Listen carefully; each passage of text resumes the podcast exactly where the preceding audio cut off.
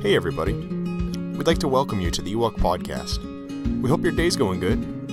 This is the official podcast of the East Wilton Union Church located in Wilton, Maine. And today we're going to hear a message from Robbie Locke, our senior pastor. We hope that it's a blessing to your life and that God uses it to help you walk closer with Him. And our prayer is that you would grow closer to Him in truth and in love. Well, without further ado, here's Pastor Robbie. Open with me again this morning, please, to the book of Colossians. And we have already had our scripture reading, verses 5 through 8. I am going to reread a part of it in just a moment. But a reminder that in verses 3 through 8 of chapter 1, we have the apostolic commendation. He begins writing to these believers because he wants to commend them because of three very important things that he gives thanks to God in prayer for.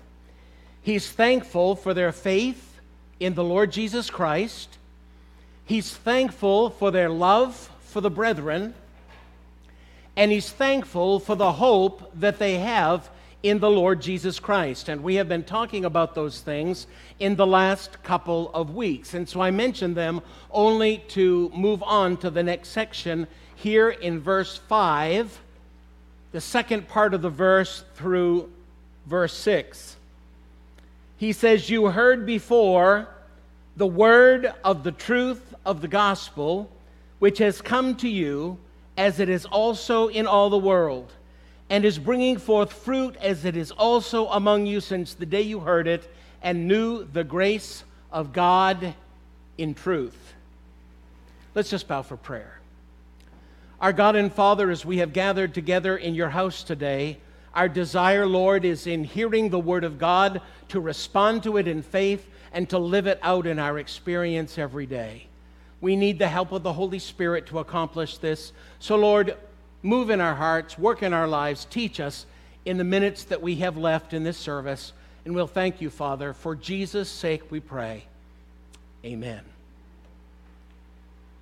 I want to talk to you about the salvation that came to the Colossians because of their hearing and responding to the gospel, and then the fruit that developed in their lives because of their faith in that gospel.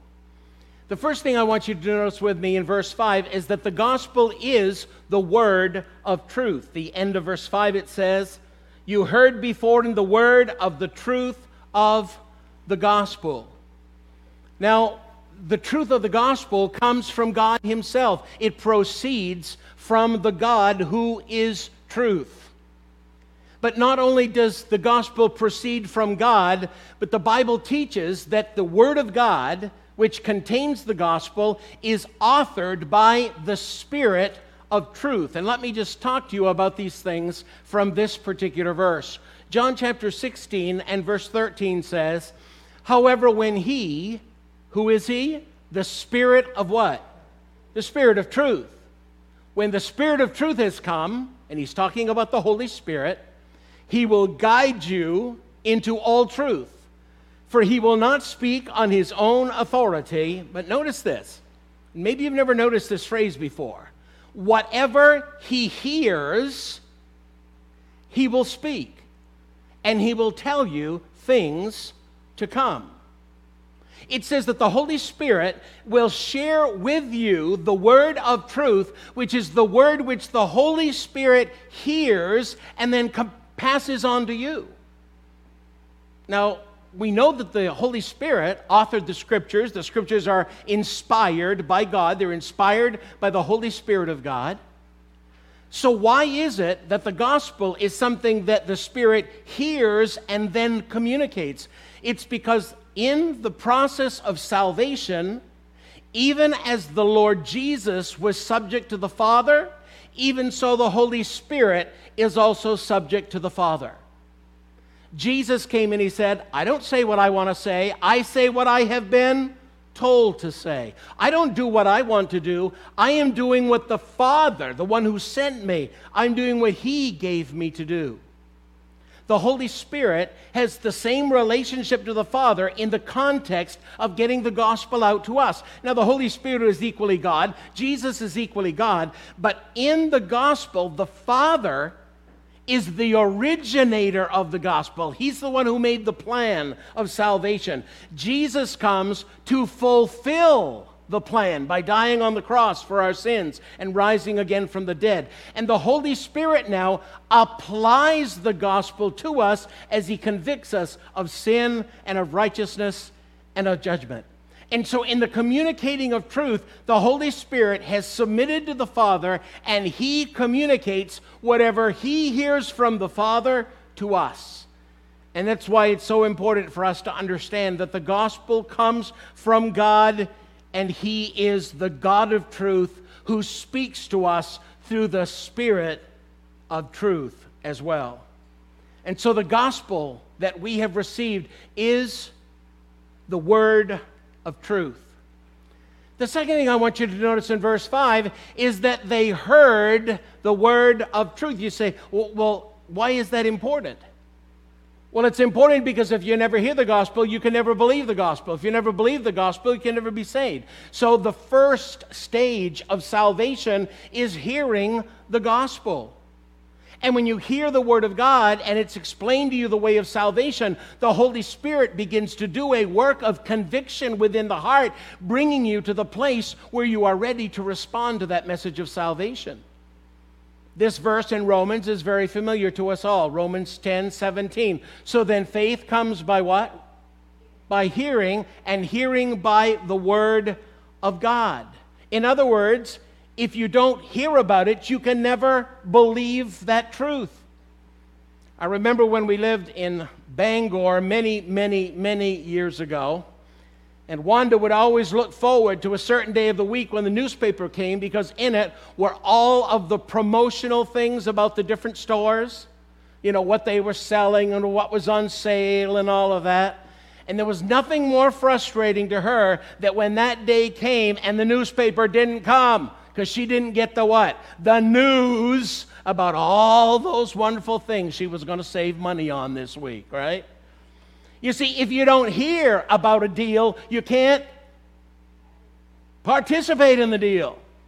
And if you don't hear the gospel of Jesus Christ, you cannot be saved. And where does the gospel come from? Hearing the word of God. Now, you don't have to sit in a service and hear it preached to you, that's one way but just one other individual sitting with you and explaining the way of salvation. You're hearing the Word of God. It may be on a radio program or a TV program, but you must hear the gospel. If you don't hear it, you'll never be saved. Why? Romans 10 14. How then shall they call on him in whom they have not believed? Can you call on Jesus if you've never heard of him? No. And how shall they believe in him of whom they've not heard? Can they believe in him if they never even heard of him? No. And how shall they hear without a what? Well, thank God for pastors and missionaries and evangelists, because without them, the whole world is going to hell. Is that what he's saying here? Is the preacher only the professional? I got news for you. The idea of this is the one who is the proclaimer and we are all responsible. We saw last week, one of the things we talked about in our message last week, were our responsibilities with regard to sharing the gospel with the lost world. So we need to be sharing Jesus Christ with others so that they might hear the truth and be saved. Faith is not something that you work up in yourself. Faith is something produced in you by God as you hear the Word of God, the gospel of Christ. And for this reason, we need to make sure and obey the command that Jesus gave just before he left to go back to heaven. He gathered his disciples around him and he said this Go into all the world and what? Preach the gospel to every creature. Every human being on this planet has the right to hear the good news of salvation. How many of you are glad you heard the gospel? I mean, you are, aren't you? What if nobody ever told you? What if you were in a country today where the preaching of Jesus Christ has been outlawed, where there are no copies. You know, there are countries where there are practically none or no copies of the Bible. And the only ones that may exist in those countries have been snuck in over the border to be able to give to the people. You and I sometimes have two, three, four, ten copies of the scripture. There are people who have never seen one single verse. They've never even heard John 3:16 in their own written language. They must hear the gospel. There must be preachers. But, dear friends, if we're not prepared to go into all the world and take it to the ends of the earth, there are people who are going to die and they will never hear the truth, but they will still go to hell. Now, when I say that, I know that sometimes people look and react to me and say, well, it doesn't seem fair. If they never heard, why should they go to hell? Well, the reason is is that God has given them testimony already which they have rejected. They have the testimony of two things, the testimony of creation. And in Romans chapter 1 it says that men look into creation and God teaches them two truths about himself through creation. Number 1, that he is God, and number 2, that he is all powerful. And so they have that testimony. But as you know, many people in the world reject that testimony and believe in evolution instead of believing in God, who is the creator of heaven and earth. But there is a second witness to them, which many times they reject, and that is the witness of the conscience. You remember that Paul, in writing about this, said, Listen, not everyone has received the law, the Mosaic law. But he said, everyone has received a law within themselves, the law of the conscience, which when you and I do things, whether someone is saved or not saved, when they do things, they know when they're doing something right and they know when they're doing something wrong. Now, sometimes that is because of what we have been taught as we've been brought up, right? Our families teach us certain principles of living.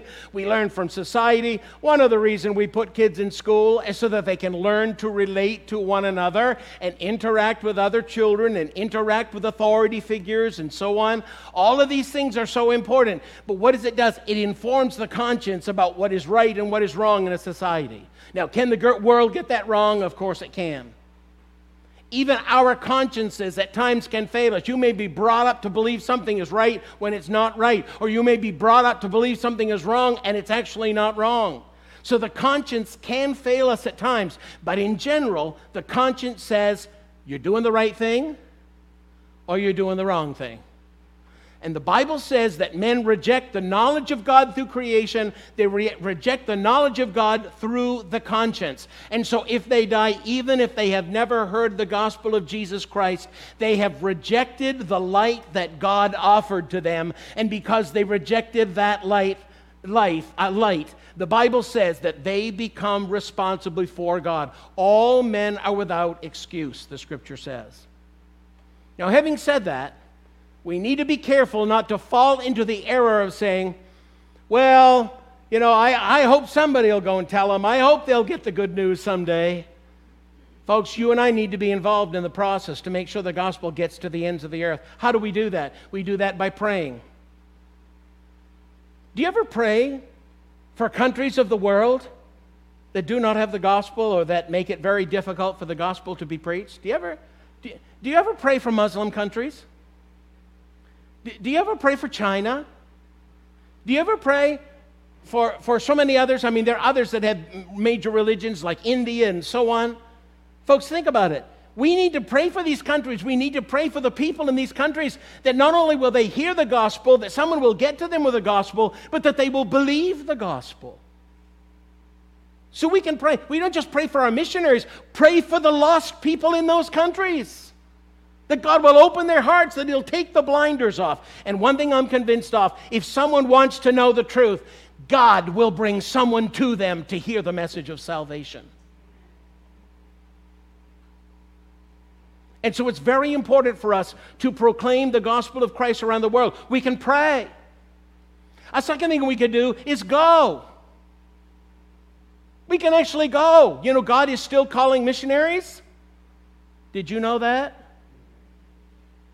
You young people out there, we got some young couples in our church now. What are you going to do, young people, if sometime in the near future the Lord starts tapping you on the shoulder and says, I want you to go to India? I want you to go someplace in Africa. I want you to go to someplace in Asia and be a missionary and preach the gospel of Jesus Christ. What are you going to do? Often we have our own plans for the future, don't we?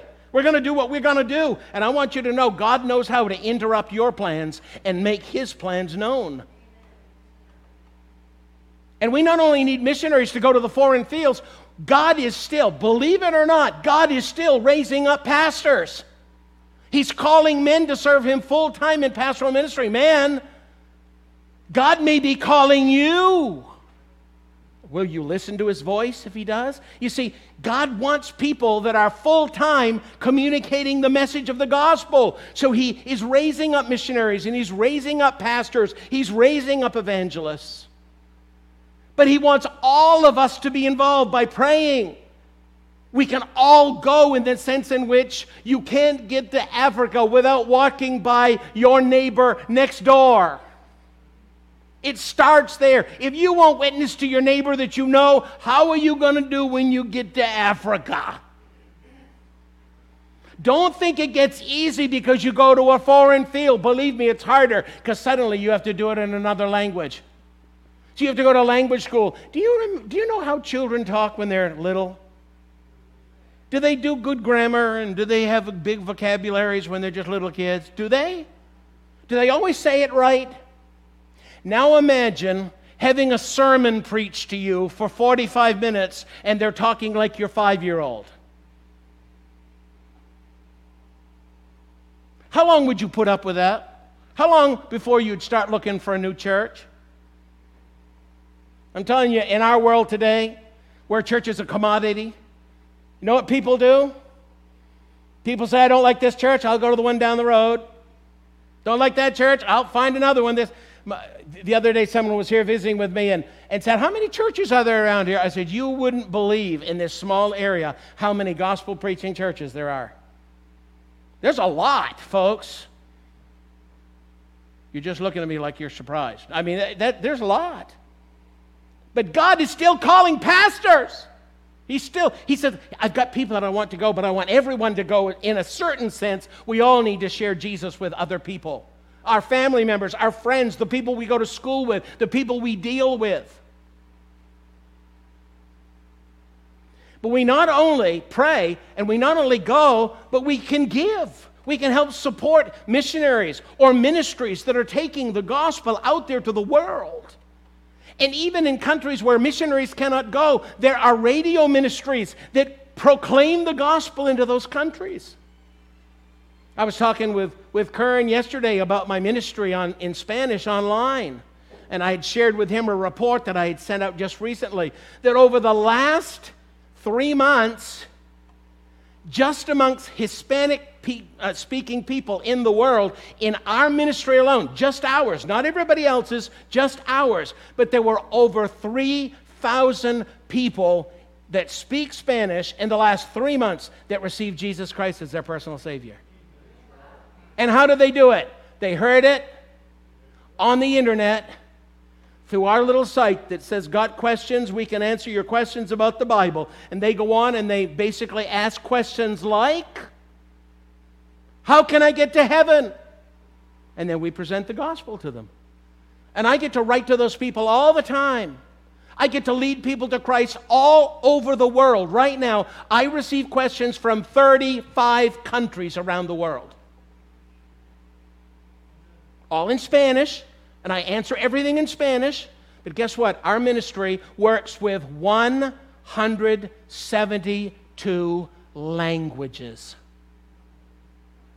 And we have people all over the world responding to questions in all of those languages on the internet, and we have people saved. Last month, 6,800 people in the, in the, in the hundreds, in the uh, hundred, what did I say? 172 language groups, over 6,000 people received Christ as Savior just last month. You can have a part in that. You can support a ministry like that is, that's getting the message out to the world. And there are countries where nobody can enter legally to preach the gospel, but they can't stop the internet, and they can't stop the radios, and they can't stop the televisions. And people are getting saved. You can help support those things. That's why, to me, it's very important that a local church that supports missions doesn't just support one kind of ministry. I think we should support various kinds of ministries that give opportunities. Folks, listen.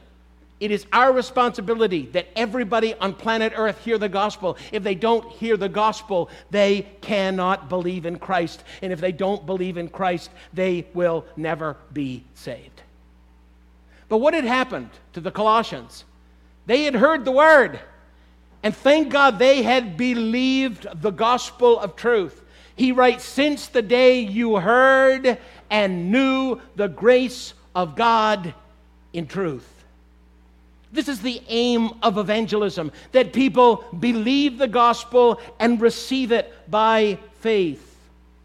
But we don't want an intellectual knowledge of the gospel. We want an experiential knowledge of the gospel. In other words, for it to get beyond the head and to get into the heart. Because a gospel that does not transform your life is not the gospel of Christ. True knowledge of the gospel leads to transformation. Now, if I had said true Faith in the gospel leads to what? You know what most people would answer? Heaven. True faith in the gospel gets you to heaven. Well, if you're truly saved, it'll get you to heaven. But, folks, that's not why the gospel was given. God didn't save us just so we could go to heaven someday.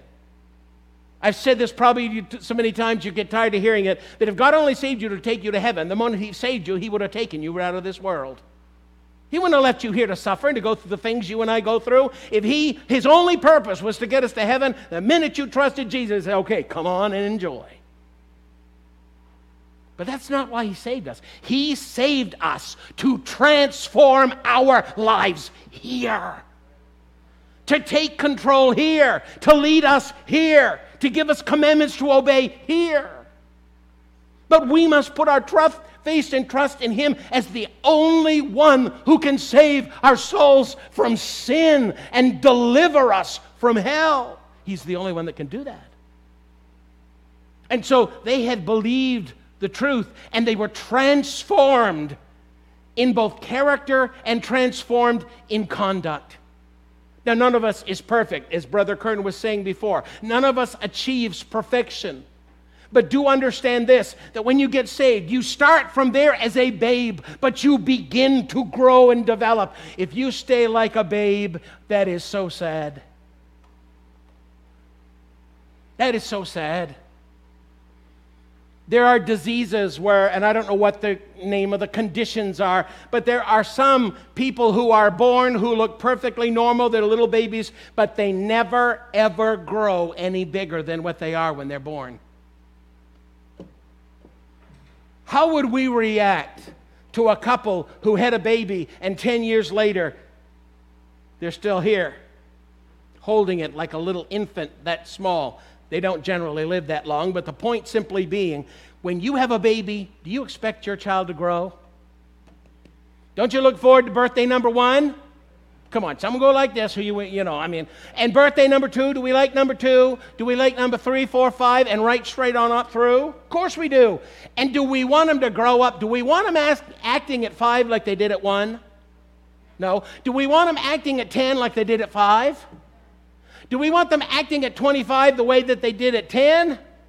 Unfortunately, there's a bunch of them in the world today. But do you understand what I'm saying? There needs to be progress, there needs to be growth, there needs to be development. And that's what was happening. They believed the gospel of the truth. It says, not only that you heard, he says, you knew the grace of God. And it's to know by experience. It changes you, it transforms you. And then the result of their belief in the truth was fruit.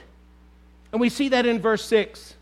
He says, which has come to you, the gospel has come to you, as it has also in all the world, and is bringing forth fruit.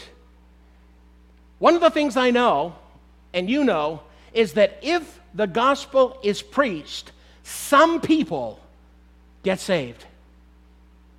It, it would be wonderful if all people got saved, but they don't. Over the years, as an evangelist, before, while I was in South America, that was the focus of my ministry. I preached the gospel literally thousands of times in those uh, almost 18 years that we were in South America. And I preached to crowds of 20, and I preached to crowds of, of four, five, six hundred people. But you know what was interesting? In every case, not everybody responded. In fact, the vast majority did not respond.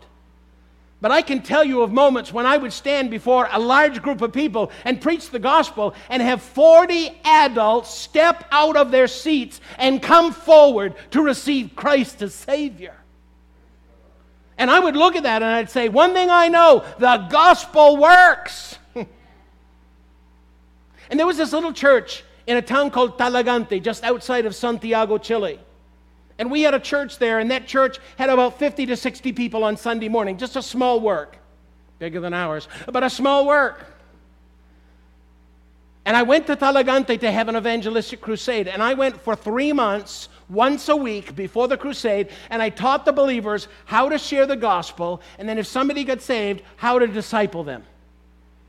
And I trained 15 people in that church to share the gospel and to disciple, and I did that for three months. Then I came in, and for four nights I preached the gospel. And this little church that had 50 to 60 people on Sunday morning, every single night from Thursday to Sunday night, had 300 people crammed into that building. And I preached the gospel every night, and every night people responded to the gospel, and the people I had trained led them to the Lord and then enrolled them in a discipleship and began discipleship immediately. I stayed with them after the crusade for three weeks. I'd go back, uh, three months. I'd go back once a week for three months and help them work with their new believers on growing in Christ. And after I finished that, I didn't usually go back to a church like that for a good period of time, but I got invited for a Sunday, just out of the blue. If I'd just come and preach that one Sunday, and I went back on a Sunday evening service, down there, their main service is on Sunday night rather than they have Sunday morning, but the main worship service is Sunday night. And so I went there and preached on Sunday night. And the church, I, I couldn't believe it. There was like 140, 150 people there. This was a year later. And I said, Can I just ask a question? How many of you that are here tonight, when I was here a year ago for the evangelistic crusade, asked Jesus to be your Savior? Would you just raise your hand? Do you know what? There were 37 adults there that had received Christ the year before, and there they were on a Sunday night, a whole year later, right at church. You know what that tells me, folks? The gospel works. The gospel's powerful. And when you and I go out to share the gospel, we need to believe this gospel is going to change some life. Now, this person today may say no, and I'll walk away sad. But I can't save anybody, I can't lead anybody, only God can save somebody. All I can do is share the gospel. So if I've done my part, I can still walk away in victory because I shared the gospel, but it's God's business as to whether they're saved or not. But I want to tell you, and this is the great joy of life, is when you share Christ that now and then somebody is ready to respond. I remember when my son was born. And we couldn't wait for him to come. He was two and a half weeks over the due date. Wanda was so big that when she turned sideways, there was this much room between her belly and the door. I have the picture, I can prove it. We were so excited when he was born. But she had been given too much Demerol or whatever it was, and when he was born, he didn't want to breathe. No crying, no noise, just lay there, just limp. By the way, nine pounds, 12 and a half ounces, 24 and a half inches long. Now that's a boy. He's now six five. Gives you an idea. But I want to tell you something about him. He came out no noise, nothing. They rush him over to the table, and they're working. And of course, mom and dad, here we're, you know, I was in there with her, and we're, we're like, where's the crying? There's supposed to be some crying going on here. And it kept going on, and, it, and, and you know, when it's like that, 10 seconds can seem like an hour. And, and they're working on him and trying to get him going. And finally, the only thing we heard from Toby was this. He went,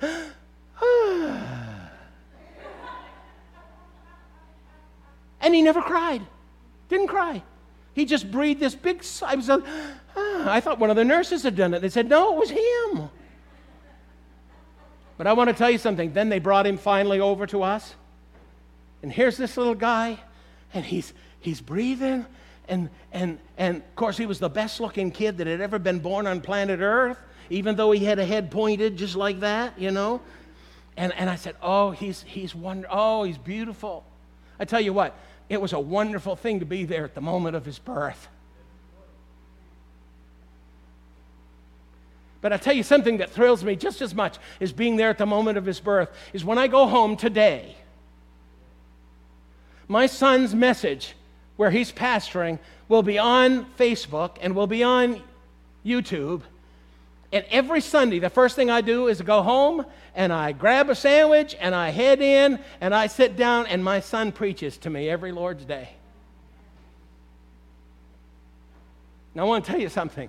There's great joy. There's great joy when I see my son standing today living for God. I'm glad he's gone from the baby to the day he got saved. And listen, he was three years old when he received Christ. And he's just as clear about his decision today as he was then. And then I watched him go to Bible school. I watched him go to the mission field for a period of time. He came back, went to seminary, and graduated from seminary with a master's of divinity. He's now studying for his doctor of divinity. He's pastoring a church. He was a youth pastor first, now he's a pastor, and it's all great. But I want to tell you something. I'm awful glad he's where he is today and not where he was back then when he was that little baby. And God wants you to develop. You may not become a preacher and do all those things, but I got news for you. There was a day when you were born into this world and God had a plan for you. From before the foundations of the world, He had chosen you unto salvation. If you're a believer in Christ today, He had chosen you, He had put your name in the Lamb's book of life, but He had a plan for you. And that plan included the day that you came to know Jesus as your personal Savior. And for each one of you, that was a different moment. And he not only had the plan for you to get saved, but he had a plan for you to grow to be the person you are today. But I've got news for you. He's not done with you yet. He's got a lot more he wants to do in you and through you. And you and I need to look at this and say, Thank God for the work of the gospel and the power of the gospel. Because where would you and I be today had Jesus not died for us and risen from the dead in victory over sin and over the devil and over death? And folks, he's coming again to get us. I mean, think of all this. This is what we have. These Colossians came to know the Word by experience. They came to know Christ, and they had the same hopes that you and I have today in Jesus Christ. And one day, we're going to meet those Colossian brethren. And those Philippian brethren and those Ephesian brethren, we're going to meet all of them in glory. And we're all going to have wonderful stories to tell of the great work that God did for each and every one of us. And every time somebody gets done with their testimony, you know what we're going to say? We're going to say, Glory to God in the highest. Because He's the only one that's worthy of it, He's the one that has done it. Now, folks, I just preached to you about 20% of my message. But I'm done. I just noticed what time it was, but I made purposely the, you know, I didn't look before now, so there you go. But we'll pick up here next week. But listen, listen, listen to me. This is so important. The gospel works. The gospel works. And we need not be ashamed of the gospel. We need to go out and proclaim it to everybody that we can because someday, somebody, somewhere is going to receive Jesus because this gospel works. God has a plan, and He's carrying out His plan, and He has an elect people that He's bringing to Himself. Oh, folks, listen, wouldn't you like to be there when they breathe their first spiritual breath. And then see what God does through them in the years to come. It's glorious. To me, it's glorious. Paul had never known these Colossians, never met them. But he got their testimony from Epaphras, their pastor, and he knew that they were of the same gospel and of the same faith. And he said, We are one in Christ. It's glorious, truly. All right, let's pray. Father, for me at least, the time goes very quickly. But Lord, when I think about the Word of God and I think about this passage of Scripture, Lord, I- am reminded that there is a gospel that is the word of truth, and this gospel comes from God. And it's communicated through the Spirit of truth, the Holy Spirit. And it's about the truth, the Lord Jesus, the way, the truth, and the life. But Lord, that gospel needs to be heard, and there are people all over this planet who have never one single time heard the name of Jesus. And if anyone is responsible, it is the church because it was the commission given to us to take the gospel to every creature. And I ask myself, am I doing my part today? Am I doing my part? And then, Lord, we have seen that these Colossians actually believed the gospel and it was experiential. It changed their lives. It bore fruit. And We didn't get to talk about what that fruit is, but we're going to talk about that next Lord's Day if Jesus tarries. But thank you, oh God, that the gospel produces spiritual fruit in our lives. When you get saved, you'll never be the same again. You can't be the same. Thank God that's true. And one day, Lord, you're going to finish the job and we're going to be perfectly like Jesus, and we can't wait for glory. We can't wait. Bless your word to our hearts, Lord. We'll be careful to praise you for Jesus' sake. Amen. And this has been the Ewok Podcast with Pastor Robbie Locke. We hope it's been challenging and exuberating and uplifting in your life as it has mine. We hope it helps you walk closer with God and understand Him better and the truth He's laid out for us in His Word. If you've really enjoyed this sermon or it's had a great impact upon your life, leave us an email or go to our Facebook page or our website and just leave a comment that we might know exactly how it's impacted you. It's very uplifting for us to see those things, for it helps us to push forward to continue doing these. Well, that's all I got for time. Until next week, God bless.